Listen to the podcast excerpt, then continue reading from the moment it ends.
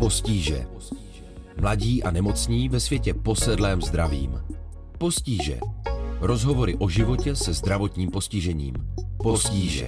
Podcastová série Zuzany Kašparové a Jakuba Strouhala na rádiu Wave. Čauky. Hezký den. Posloucháte podcastovou sérii Rádia Wave?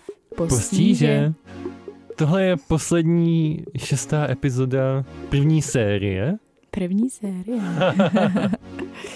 a věříme, že to pro vás byla, nebo je, stejně milá, osvěžující a zároveň i možná ve spoustě věcech nečekaná a poučná jízda.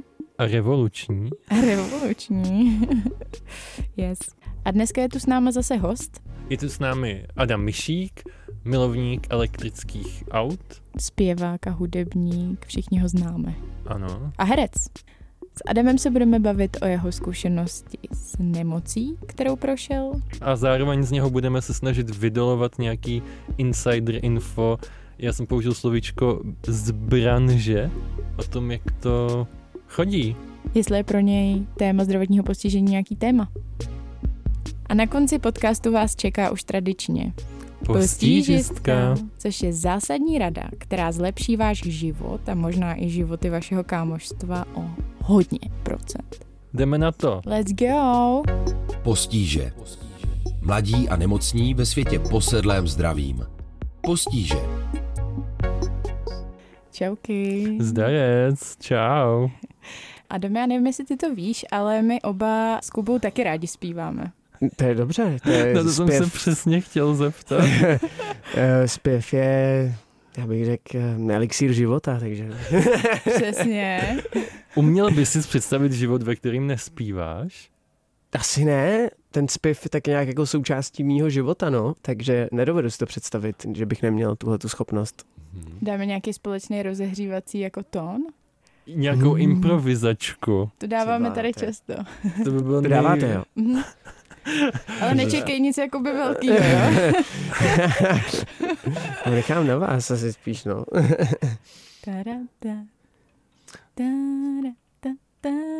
Tak nemůžete mě v tom nechat, ne? Tada, ta.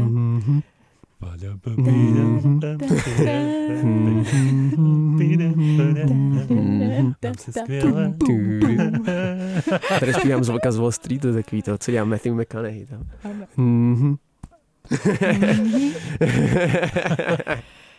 Tak díky moc. Takových questů tady možná bude víc, ale my začínáme většinou jednou takovou otázkou, kterou pokládáme všem našim hostům a hostkám. A to Mhm. je, jaká byla cesta pro tebe sem do studia? Nebyla zácpa, takže vlastně eh, pozitivní. Mám elektrický auto, takže jsem mi zaparkoval, protože můžu na modrej zatím, takže to je taky pozitivní. Mhm. Takže vlastně úplně jsem jako z toho nadšený. Jak málo Že to je stačí, jako po másle prostě. Elektrický autíčko je to. Kubo, co ty? Já jsem pln všeho. Já jsem dneska první den po měsíci vyšel ze svého bytu. Střízlivý. Ano, ono se to nevylučuje. Ale mě prostě měsíc nefungoval výtah v domě. To není pro mě nikdy. Mhm. Takže jsem takový hodně jako nažhavený. Zároveň mám pocit, že mě to poznamenalo, že mám takový PTSD z toho, že jsem strávil měsíc u sebe doma. A mám pocit, že se to promítlo i do mé jako osobnosti. Takový covid comeback trošku. Ano, ano, že můžu o sobě říkat, že jsem muž, který měsíc svého života strávil v bytě, protože nejel výtah. Ne, protože byla globální pandemie, ale protože nejel výtah. Takže cesta byla parádní. Mhm. Kromě toho, že nefungoval potom výtah ještě na nádraží v Praze, ale to už... Fakt jo. Viděl jste Musíme Sex Education? udělat. Musíme, no. Yes, yes, milu, ta scéna je úplně ikonická. Tam taky V tom nefungoval výtahu? výtah. Jasně. Jak No tam jasně. bylo pak taková ta, nevím, jestli jsi to viděl Viděl celý. jsem, viděl jsem to, Spoiler alert pro všechny, ale je tam Scéna, kde nefunguje výtah. Jo, a pak velká akce kolektivní, kdy všichni vlastně odmítnou pokračovat dál, dokud se ten výtah, dokud ho Aha, neopraví. aha. Což si aha. říkám, že jsme mohli udělat u tebe nějakou takovouhle přímou akci. Nalítnout do tvýho bytu. Rozumím. A A já jsem jdeme, tam- přišel bys, ne? Určitě. Ale mě tam zaujala hlavně jedna myšlenka, kdy jedna z těch postav říká věci jako Já chci řešit normální život. Já nechci řešit, co se bude dít, když bude někde hořet a jestli se tam dostanu nebo nedostanu. Já chci řešit, co si dám ráno za čaj, jestli ten člověk, se kterým pojedu třeba do školy nebo do práce, je příjemný a o čem si budeme povídat a ne, jestli zase nepojede výtah. I když je pravda, že jsem potom musel přejít koleje s nějakým asistentem na tom nástupišti a on mi začal vyprávět o tom, že rád chodí na houby, takže jsem se aspoň dozvěděl. Aspoň se dozvěděl, no. Jaká byla tvoje cesta, Zuzano? Já jsem jela vlakem zase z Čelákovic, zdravíme, a já jsem si vzala respirátor po dlouhé době, protože jsem eh, cítila, že už přichází ta doba těch eh, viroz, všichni v tom vlaku sedějí a chrchlaj a pšíkaj a kašlaj, nikdo si nevezme respirátor a já si říkám, že My jsme ho měli, já s tebou absolutně souhlasím. bychom Myslím, že nosit, no. by lidi měli mít tu vlastní jako zodpovědnost, jako třeba v Japonsku nebo v Koreji, kde prostě to lidi takhle jako vnímají, že když prostě přijde ta chřipková sezóna, tak si aspoň v tom vlaku, kde je uzavřený ten prostor, si to jako na tu pusu dát. Přesně. A nejenom, že chřipková sezóna, ale taky pořád jako je covid, lidi mají covid. Všechno a možný, že jo, angíny, Ano. věci hnusný. Říkáme tam na sebe a on vlastně, pokud si ho vezme jenom jeden člověk, tak ten respirátor tolik nefunguje. Ono to funguje na té kolektivní bázi, takže je důležitý, aby právě jsme si uvědomili, že je důležitý se ho občas dát a mít ho v těch zavřených prostorech, kde jsou všichni možní lidi, potenciálně pro některý to může být ohrožující, že jo. Protože jako pro spoustu lidí je nachlazení jenom nachlazení, ale pak tam sedí v tom vlaku člověk, který když by to nachlazení chytil, tak ho to prostě může nějakým způsobem úplně skolit. Takže jsem si řekla, fakt it už prostě je zase čas si vzít respirátor, protože v létě já musím se přiznat, že ho moc nenosím a to kvůli tomu, že mě se z toho fakt dělá blbě v tom vedru. No to chápu, no. Ale v létě zase nejsou tolik ty chřipky, takže to je, že jo, teďka Teď přichází ten, sezóny. jak se začíná ochlazovat, tak to je, jako přichází, já jsem na to taky, já jsem vlastně za dva roky, co byl covid, jsem nebyl nemocný. Paradoxně. Všechny ty angíny a tyhle ty věci, to jako nenávidím. Úplně, prostě nenávidím být nemocný a je fakt, že tyhle ty věci prostě nějak mi přijde, že jako vymizely na tu dobu. A bylo by, bylo by fajn, kdyby možná jsme se s tím naučili nějak jako společnost víc jako pracovat. Mhm. Nebýt prostě bezohlednej no, vůči ostatním lidem, když mi je blbě. Tak taková deep.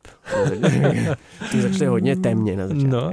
Jako mě tam zaujala jedna věta, která byla taková hodně přísná a ty jsi říkal, že nenávidíš být nemocný. Mhm. A tak by mě zajímalo, co to pro tebe znamená být nemocný, nebo co třeba v tu chvíli musíš omezit, co ti ta nemoc přináší do tvýho života. Mě jako vadí i to, jak mě to energeticky jako vyřadí z provozu, ještě i jako potom jsem se jako háklivý na všechny ty respirační choroby, protože nemám úplně silný plíce, takže mě to jako vyřadí zároveň, jako samozřejmě nemůžu zpívat, nemůžu se hejbat, nemůžu chodit cvičit, prostě to tělo nemůžu používat tak, jak, jak chci, takže to asi tam myslím, že asi každému jako vadí, kdo je, kdo je nemocný a zároveň to tělo prostě ti řekne, že potřebuje čas se z toho jako nějak dostat, no. To mi to přijde taky takový docela zajímavý aha moment, to, kdy třeba si poprvé člověk uvědomí, že by měl poslouchat svoje tělo. Mhm. Jakože nevím, jestli si to pamatujete nebo uvědomujete vy ten zážitek, ale já jsem strašně dlouho, mě tady ta myšlenka ani nenapadla. Jako vždycky jsem si říkal, jo, jsem mladý, všechno dobrý, no tak si poležím dva týdny. Nebo A- spíš tak jako dva dny, ne? To No, byla jasně, taková dva klasika, dny. jo? Za dva dny to musí být pryč, prostě už tam mám naskedžlovaný další věci, takže... Jo, jo, jo, prostě do práce v sobotu, v neděli, Mhm. korporátní sen, jupí. Je to tak? Určitě no, tak u mě tady tenhle ten moment přišel někdy třeba okolo, tak jako dva roky zpátky, kdy jsem si uvědomil, že už se jako nemůžu dovolit to, co jsem jako by svým tělu dělal dřív. A kvůli čemu jsi na to přišel? Mě ochrnula půlka v obličeje, teda před dvěma lety jsem dostal jako zánět mozkových blan a, a Mhm. prostě ochrnula mi půlka obličeje. Takže jsem vlastně najednou nevěděl, jestli ještě nikdy to bude jako fungovat, což je prostě vzhledem k tomu, jako samozřejmě jsou jako mnohem horší věci, co se můžou stát, ale když je člověk herec, tak je, je to jakoby trošku na prd a, a vlastně tyjo, to byl pr- první moment v mém životě, kdy jsem jako měl něco vážnějšího, co mi stalo. A tak jsem vlastně jako nějak, nějak reflektoval na to, co tomu jako předcházelo a asi ani ta životospráva tomu nějak jako nepomohla. Nějaký stres a neúplně zdravý životní styl prostě napomohl tady tomu. To byl takový jako trošku wake up call a od té doby jsem vlastně se pokoušel nějak trošku nějaký věci jako přehodnotit což jako ne, ne, že by to bylo hned, ale postupně ta změna nějak jako vlastně do toho života přišla a odstranil jsem ze svého života nějaké věci, které prostě pro mě jako nebyly zdraví a byl to Chceš nějaký říct, proces. jaký věci? Jako klidně můžu, můžu, jako určitě jsem eh, jako žil prostě život, kdy eh, samozřejmě alkohol a nějaký návykový látky nebylo úplně eh, něco, jako nešel jsem pro, pro to jako daleko. daleko. Um, a, takže od těch nějakých 20 do mých 24 let jsem poměrně tomu jako holdoval a myslím si, že jsem se jako vyčerpal v tomhle jako ne, nemyslím si, že to je jenom jako, jako tím, ale určitě Hmm. to byl nějaký faktor, no. V podcastech se lidi často ptají takových jako známých lidí, jako si ty, že co plánují za projekty do budoucna a tak, Mhm. ale my jsme trochu jiný podcast. My se na to My se neptáme. na to neptáme. Nezajímá nás Lidi to. si to můžou zjistit od tebe Ano. na tvých sítích, Mhm, že jo? mhm. Adam Myšík prostě, Instač a tak. A Mě by zajímalo s výhledem do budoucnosti právě spíš ta reflexe, kterou si teďka zmiňoval, v závislosti na tom, že jsi měl nějakou nemoc, která byla dočasná, je to Mhm, tak nakonec, Mhm. ale že ty jsi říkal, že jsi nevěděl, jestli to bude dočasný. Mhm, Byla tam no vlastně nějaká možnost toho, že to už Mhm. takhle bude na pořád. Mhm. Tak jakým způsobem to ovlivnilo v konkrétních aspektech tvé přemýšlení? No, tak člověk si uvědomí, že prostě to tělo jako je strašně zranitelný a křehký, no. Že vlastně stačí jedna taková věc a člověku to jako změní vlastně celý život. I když je A mladý a, I když je, i když je mladý vlastně a nezlomný, takže najednou si uvědomí. slavnej. Já mám takovou Slavný, představu, že slavným lidem se to neděje. Děje se to prostě všem, no. Člověk to může... K tomu se určitě dostaneme k nějakému insider info. takže jo, člověk si asi uvědomí svoji zranitelnost nějakou, no. Pro mě třeba bylo hodně zásadní, že jsem přišla ve své hlavě k tomu, že jsem si představovala, že ty nemoci prostě začnou a někdy skončí a pak já sama jsem získala diagnózu esenciálního tremoru, kdy jsem věděla, že to jako neskončí, že na to není žádný lék a že je to progresivní, že to bude zhoršovat. A byla jsem taková, že jsem prošla různýma fázema toho právě, jak jsem nad tím přemýšlela. Že na začátku to pro mě bylo úplně, tyjo, tak jak já budu žít, jak tohle prostě zvládnu. Takový ten první jako náraz toho seznamování se s tou diagnózou, kdy jsem měla prostě panický ataky a hodně se mi to projevilo A to je psychická uh, záležitost, nebo? Ne, ne, je to, že se mi klepou části těla v různou Mhm. dobu jinak a je to tak, je to jako genetický. A, a je to jako v nárazový, nebo... nebo... Um, no, nárazový, ale zároveň to mám i během, nebo jako je to fakt hodně různý, ale určitě se to zhoršuje podle různých situací. Mhm, Hmm. Takže stres a takovýhle věci na to Taky mají jako... roli. Mhm. Potkat Adama Myšíka. potkat Adama Myšíka. Mně se třeba zavírá oko. Buď když jsem unavený, anebo když se nám třeba více jak dvě skleničky vína, tak se mi zavírá oko. Takže jako vy- mrkáš neustále na někoho. No vypadám, že jsem jich vypil třeba deset. Jsem si říkal, proč na mě celou dobu mrkáš tady. A... No a potom vlastně z téhle fáze těch panických ataků jsem se dostala do takové fáze toho, že vlastně, tyjo, na co si stěžuješ, že přesně si myslím, že hodně často máme v hlavě to, co jsi tady zmínil, Mhm. že se začneme jakoby porovnávat. No tak dobrý, mám teda nějakou nemoc, ale zároveň jsou určitě i lidi, kteří si mají jako hůř, tak já nemám právo si stěžovat. Mhm. Ale vlastně mi to taky nepomáhalo, protože jsem si pak přišla, že nemám právo si stěžovat, že nemůžu se vlastně bavit s lidma a Mhm. sdílet tyhle ty své zkušenosti. Tak až jako další krok byl, že jsem si řekla, hele, já musím jako něco začít s tím dělat, nějak to zpracovávat a začala jsem hodně, to byl můj coping mechanismus, který určitě nemůže vyhovovat všem, ale já jsem začala hodně číst jako knihy, které se zabývaly disability justice, spravedlnost pro postižený lidi. Psali to lidi, kteří mají různé nemoci, různé postižení ze své zkušenosti a psali tam o té nespravedlnosti, kterou lidi, kteří mají nějakým způsobem znevýhodněný tělesnosti, mm-hmm. jaký prožívají. A mě to tehdy hrozně pomohlo a skrz to jsem se začala jako říkat, že OK, tak uh, tohle ta message mi dává smysl a je vlastně pro mě důležitý Mhm. tu message i sdílet někam Mhm. dál, no. K tomu se jenom uh, připojím. Já jsem to totiž jako šetřil nakonec. Tohle Mhm. je naše poslední epizoda téhleté série Postíže na rádiu Mhm. Wave, ale mě to strašně jako inspirovalo, že když mě oslovila asi před rokem, když jsme tenhle podcast začali, tak jsem vůbec nedohlídl, jak zásadní pro mě to téma bude Mhm. a jak moc revoluční jako to téma bude a jak aplikace těch myšlenek nebo stotožnění se s některýma myšlenkama toho hnutí Disability Justice úplně radikálně mění můj pohled na svět, nutí mě přemýšlet o, o dost jinak, ale zároveň mě to baví. Mám pocit, že rostu a že mi to otevírá spoustu dveří a za to jsem ti chtěl poděkovat a udělám to teďka, takže Mhm. děkuju. Díky. Jo. Díky i tobě, Adame. A jdeme nebreč, utři si ty slzy. Ale já jsem zmiňovala, že to chci sdílet a jako je to třeba něco, co i sdílím na svých sockách. Mhm, A ty jsi taky trochu sdílel svůj příběh. mhm, mhm. A zároveň my jsme se o něm ale s Kubou dozvěděli ne z tvých sociálních sítí, ale z bulváru, což je Mhm. taky takový hodně Mhm. velký specifikum. Mhm. Nebo teda já nevím, jak ty, Kubo. Jako je to specifikum, ano. Ne, ne, ne, Já jako, v že jsi se o tom dozvěděl od- informace. OK, tak A pardon. bylo to jakoby, tehdy to bylo, Shade. tehdy to bylo nějak to jako buchlo a ono samozřejmě hnedka se dozví, jako v jaký nemocnici jako ležíte a takhle. Mhm. Ležel jsem vlastně na Bulovce sám, protože byl covid ještě v tu dobu, takže já jsem jakoby měsíc koukal jenom jako do stropu a tak jakoby nějakým způsobem to sdílet s těma lidma bylo pro mě nějaký způsob jako by terapie nebo nebo jsem prostě snažil jsem se aspoň nějak se jako zabavit vlastně ve své hlavě a vlastně v té izolaci jakoby úplný. Takže jsem nějak tak jako, jako komunikoval s lidma a jsem nějak řekl, OK, prostě tohle je život, tohle se mi stalo a i když doktoři vám nikdy neřeknou, jako řeknou, asi se vám to vrátí, možná se to nevrátí. A byl jsi v bodě, že si třeba přemýšlel, že už možná bude prostě hodně náročný se vrátit zpátky k té kariéře, kterou máš? Že by tam mohlo přijít Jako nějaký... myslíš, že jsem měl to s tím obličejem? Třeba. Ne. Ne. Moje záložní varianta byla, že když mi to zůstane, takže se jako obrovsky nasypu a bude vypadat jako Sylvester Stallone a budu hrát prostě strašný záporák.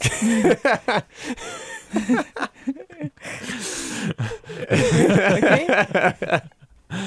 Něco Takže jakoby budu, to muset, muset- budu to muset nějak jakoby přehodnotit celý a musím z toho udělat svoji jakoby, jako. budu to muset jakoby nějak I gotta own it, víš co Taková jako- prostě. Kryp imaginace, prostě imaginace postižených. Zajímavý. Nice. I like. že jakoby z toho budu muset udělat svoji prostě divizu, jakoby, když se to jako nepodaří, no. Postíže. Mladí a nemocní ve světě posedlém zdravím. Postíže. Ty jsi říkal, že jsme začali tak trochu temně na začátku, Mhm. ale já tady mám ještě jednu Bude to ještě horší. Bude to... Je to ještě jde víc dark. možná ne, možná to třeba tak necítíte. Já to tak pořád cítím, přestože se snažím si to v hlavě nějak jinak začít jako rámovat. A zajímalo by mě, jestli měl jsi tam nějaký bod, kdy jsi měl strach ze smrti? Ne, jakože umřu, to jsem se nebál. Takže Jakoby- neznáš vůbec ten pocit z života svýho. Zatím jsem se nedostal do kontaktu, že bych měl pocit, že jako umírám, takže zatím jsem nad tím nikdy nepřemýšlel. Já jsem to třeba začala vnímat, když mi byla diagnostikovaná rakovina hodně tak jako v rychlosti najednou, jako boom, tyjo. Sice mi řekli, hele, stádium je raný, vypadá to vlastně dobře, tak stejně ta rakovina zní strašně děsivě a Mhm. člověk najednou tam začne mít mnohem nějaký jako zvnitřněnější, blížší ten pocit toho konce, té vlastní konečnosti. Mhm. A pro mě tam bylo hrozně jako zajímavý uvědomění, že společně s tím přišlo nějaký zvědomění si, že mě ten život fakt baví. Že Mhm. občas jsem se dostala do takového koloběhu, že no, tak každý den musím prostě tady práce, tohle, takový ten pocit, že no, je to otravný, baví mě to vůbec. Ale v tu chvíli, kdy najednou jsem si to zvědomila, že hele, to jako, já tady nemusím být ještě dalších 60 let, i když Mhm. je mi prostě 27 Mhm. tak najednou přišlo takový, jo, ale mě to baví. Je to vlastně fajn.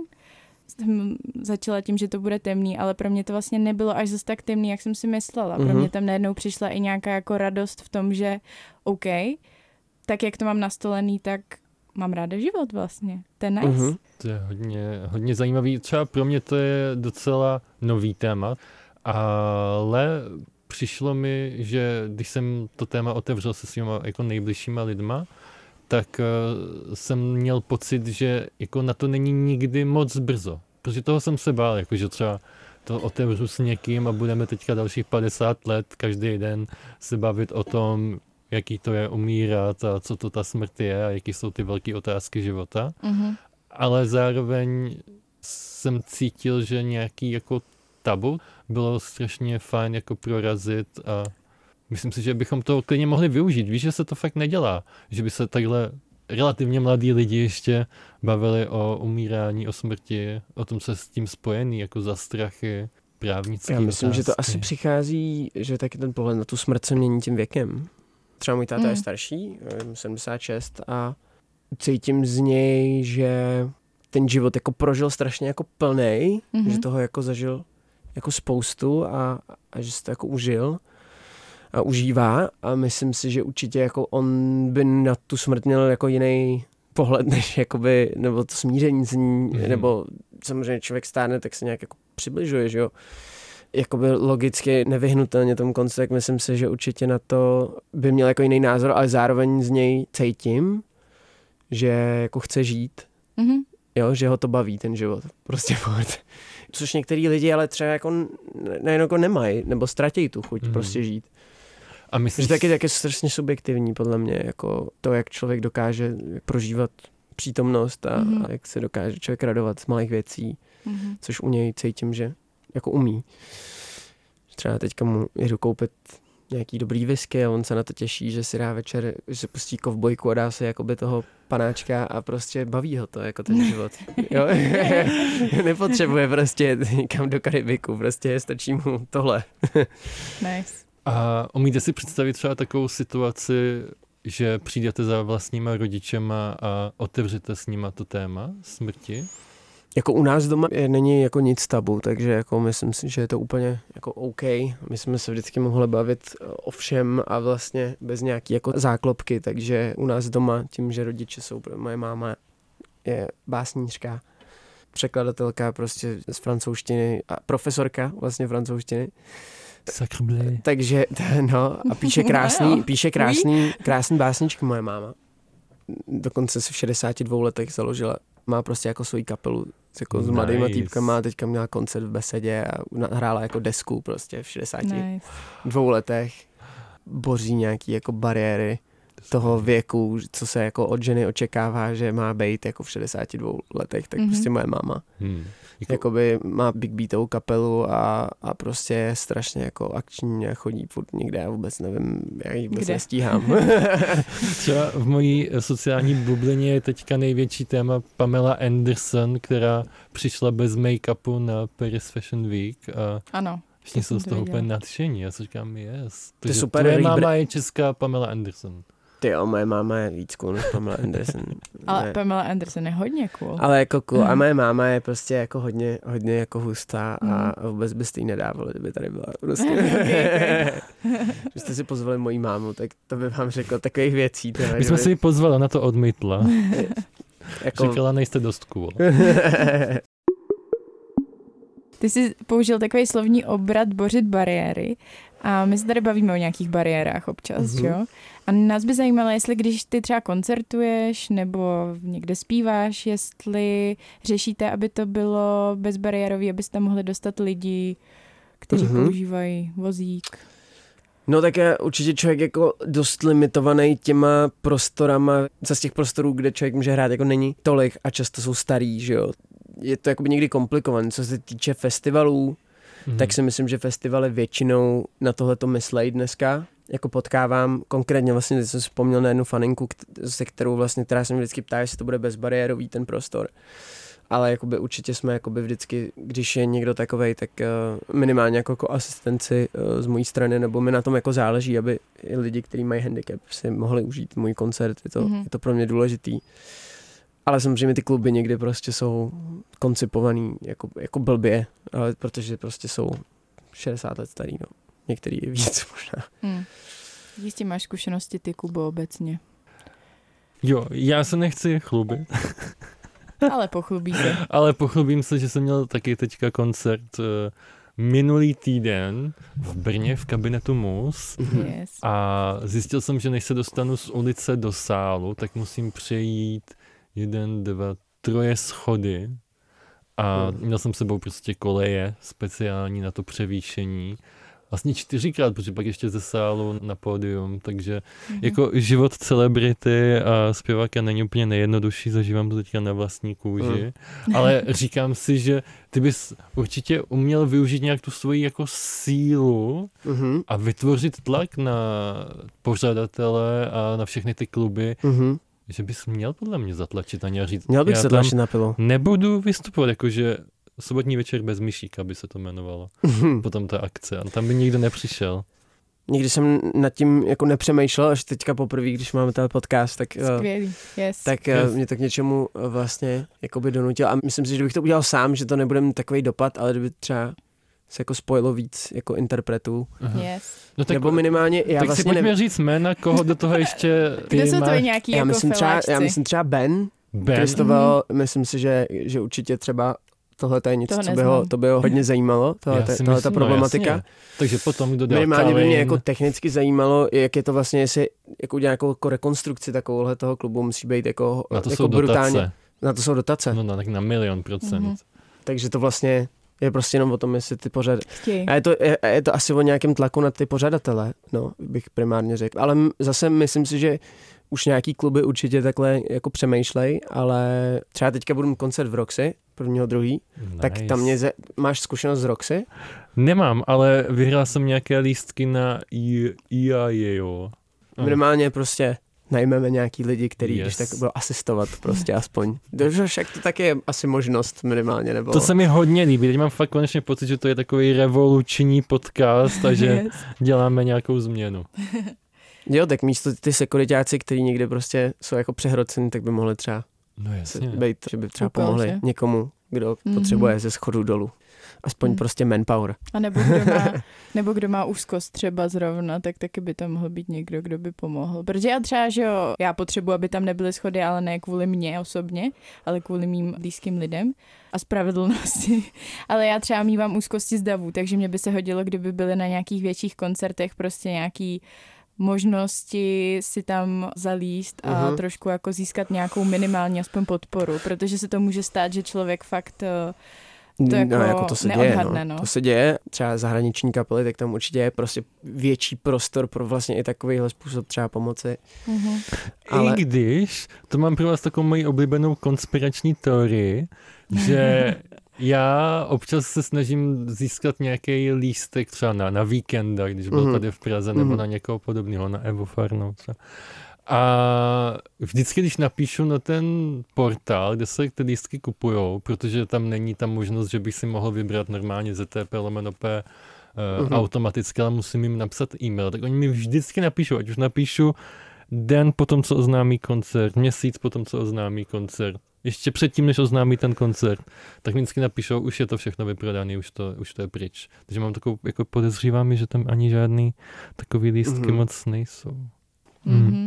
Ale je, Adame, eh, něco, co bys tady chtěl zanechat, anebo nějaký téma, který, na který jsme se zapomněli zeptat a ty jsi úplně říkal, ty, proč se na to nezeptali? Ty bláho. Asi to nechávám na vás, na to, co si chcete ptát, protože jako samozřejmě já můžu mluvit jako o všem. Mohl bych toho tady říct spoustu, co si myslím o světě, ale to bychom tady byli dlouho asi. A my máme studio jenom na omezenou dobu. Přesně tak. Chtěla bys ty tady něco zanechat? Radost z toho, že ten podcast eh, vyšel, že celkově jsme tuhle sérii mohli spolu natočit. Tohle už je šestá epizoda a je to vlastně poslední epizoda téhle Wow. série. Wow. Takže... Já musím říct, že pro mě to byla jako zajímavá a příjemná jako zkušenost tady být, protože asi vlastně takovýhle podcast o takovýchhle věcech jsem asi možná, se mě na ně nikdo jako neptal, nebo někdy vlastně jsem o nich tak jako nepřemýšlel na hlas. Což myslím, že ty podcasty často jsou vlastně, že člověk jako přemýšlí na hlas. Přesně, my taky furt přemýšlíme na hlas. Já, já, já i potichu. Já jenom na hlas. Takže je to, je to fajn. A já jsem ještě měla jeden velký aha moment v průběhu toho podcastu, který, jestli můžu taky sdílet, tak Aha. to bylo, že jsem si uvědomila, že mám taky hodně zvnitřněný nějaký ten ableismus, nějaký třeba stereotypy, skrz který vnímám lidi s postižením Mhm. a že hodně na to koukám skrz jenom tu vlastní zkušenost, skrz tu Mhm. vlastní diagnózu a je pro mě občas těžký se citlivit i vůči té různorodosti těch zkušeností. Mhm. A myslím si, že právě občas je to vnímaný tak, OK, tak ty seš třeba postižená osoba, to znamená, že už automaticky seš úplně citlivělej vůči všemu, což tak automaticky nepřichází. Je to různý, každý přemýšlí jinak, jak jsme se Mhm. bavili. A pro mě bylo hodně cený poslouchat odlišný příběhy lidí, co sem přicházeli, i Mhm. třeba ten tvůj, a říkat si, hm, tak ten člověk nad tím přemýšlí takhle, to by mě vůbec nenapadlo, přestože jsem si předtím už myslela, hele, já toho vím docela dost o této Mhm, tématice, mhm, mhm. tak stejně jsem přicházela na hrozně moc nových věcí. To je krásný. Nádhera. Tam už není co dodat. Že to úplně vyždímali dneska. Yes. Byl to banger. Tak díky moc, Adame, že jsi přišel. Já děkuji za pozvání. Měj hezkou cestu zase zpátky elektrickým autem. Jo, super. Pozdravuj tátu. Budu. Mámu. Mámu, samozřejmě. A zase někdy. tak jo, zatím. Čau. Zatím čau. A jakou dáme postížistku? Postížistku. Ty jsi vymyslel jednu úplně skvělou. A já bych ti ji klidně přenechal. Gimme. Ne, já, já ji přenechávám tobě, zarepuj. A já jsem ji zapomněl. Tak já ji řeknu teda. Představte si, že vám přichází řetězový e-mail a v něm je napsáno. Pokud chcete mít v životě už jenom štěstí a chcete, aby vám na klíně vrnilo krásné koťátko, tak rozešlete odkaz na podcast Postíže minimálně deseti lidem, u kterých byste si mysleli, že si to nikdy sami nepustí. Pošli to. může to být eh, Jarek, Radim, Iveta, Zdeněk, Pavel, Šimon. Adam. Ano. Hlavně Adamovi to pošli. Tak tohle je už fakt poslední epizoda, Kubo, té první série teda. Mě, já, já musím vím. Zatlačit slzu, mě je to úplně líto. já mám pocit, že trošku teďka se ve mně objevuje nějaký vzorec, kdy dělám trapný vtipky, aby to nemuselo skončit, abychom mohli udělat ještě jeden take. Ještě znovu. Jo, no je to teď trochu ve vašich rukách, milé Přesně tak. A proto bychom vám chtěli ještě jednou moc poděkovat za to, že jste byli s námi všech šest epizod uh, naší podcastové série. Postíže. My jsme se vůbec nevyčerpali. Já musím říct, že já mám v rukávu ještě tolik témat, které tady vůbec nepadly. A potřebovali by padnout. Rozhodně. No a jestli řešíte něco podobného, jestli byste nás třeba doplnili, nebo chcete jenom udělat radost dvou skromným, šikovným moderátorům To jsme my dva. a pochválili byste nás, tak uh, určitě nám napište na sociálních sítích Rádia Wave, Facebooku nebo Instagramu a podělte se s námi o svoje zkušenosti, historky, rady. Hodně nám píšete a nám to dělá obrovskou radost. Já vždycky, když čtu ty zprávy, které nám chodí na Instagram, tak uh, jsem úplně celá rozněžnila. A Kubo, já ti chci hrozně moc poděkovat, že jsi do toho se mnou šel. Tohle je prostě celý jenom jedno velký ufňukaný kliše. Kubo, jsi super. Zuzano, já si taky myslím, že jsi super. Myslím si, že to jako nenafukuju, když řeknu, že jsi mi změnila život. Mm. Já to taky nenafukuju, když ti to řeknu zpátky. A já ti ho změním ještě o něco víc, protože jsem ti jako dáreček k našemu uzavření přinesla marmeládu. Ne uzavření přátelství, ale uzavření tady té první série. A já samozřejmě nejsem pozadu, takže jsem ti taky něco přinesl a můžeme to uzavřít. Tak poslední tón, jakože to nás taky spojuje, ten společný zpěv. Hlahol bych to až nazvala. Mohli bychom, dát, Postíže. mohli Ne? bychom dát nějaký kánon. Postíže, postíže, postíže. Já jsem měla začít jako znova, že jo? Postíže. Jo, už začínám Aha. po třetí. Postí, postí, postíže, postíže, postíže, postíže. Oh my god. A teďka už nebudeme mít další sérii podcastu, ale všichni nás budou chtít, ať někde zpíváme, Kubo. Jsi s tím v pohodě? problém. No pokud to bude bezbariérový místo, tak Tak tam přijdeš. bezbariérový klub, klidně. A pokud mi přinesou stan na mikrofon, Ano. tak to. Já bych si s tebou ještě jako na závěr chtěla ťuknout a připít si, protože jsem zjistila, že to je základ české kultury, který já nesnáším, protože mě to dostává do hrozně nepříjemných situací, kdy lidi po mně vyžadují to ťuknutí. Mně nevadí, že si lidi ťukají, ať si Mhm. ťukají. Ale když já řeknu, já si nechci ťukat, protože se mi klepe ruka, mám strach, že rozbiju skleničku, je to prostě nepříjemná, zbytečná situace, který se lze vyhnout, podle mýho názoru, tak vždycky jsem taková, jo, sorry, já si neťukám a tolikrát už mi to bylo vnucováno, Mhm. že já ti to vnucovat nebudu, Kubo. Aha, takhle, takže si připijeme bez ťuknutí Mhm. a i bez nápoje. I bez nápoje. Můžeme na sebe jen tak slintnout.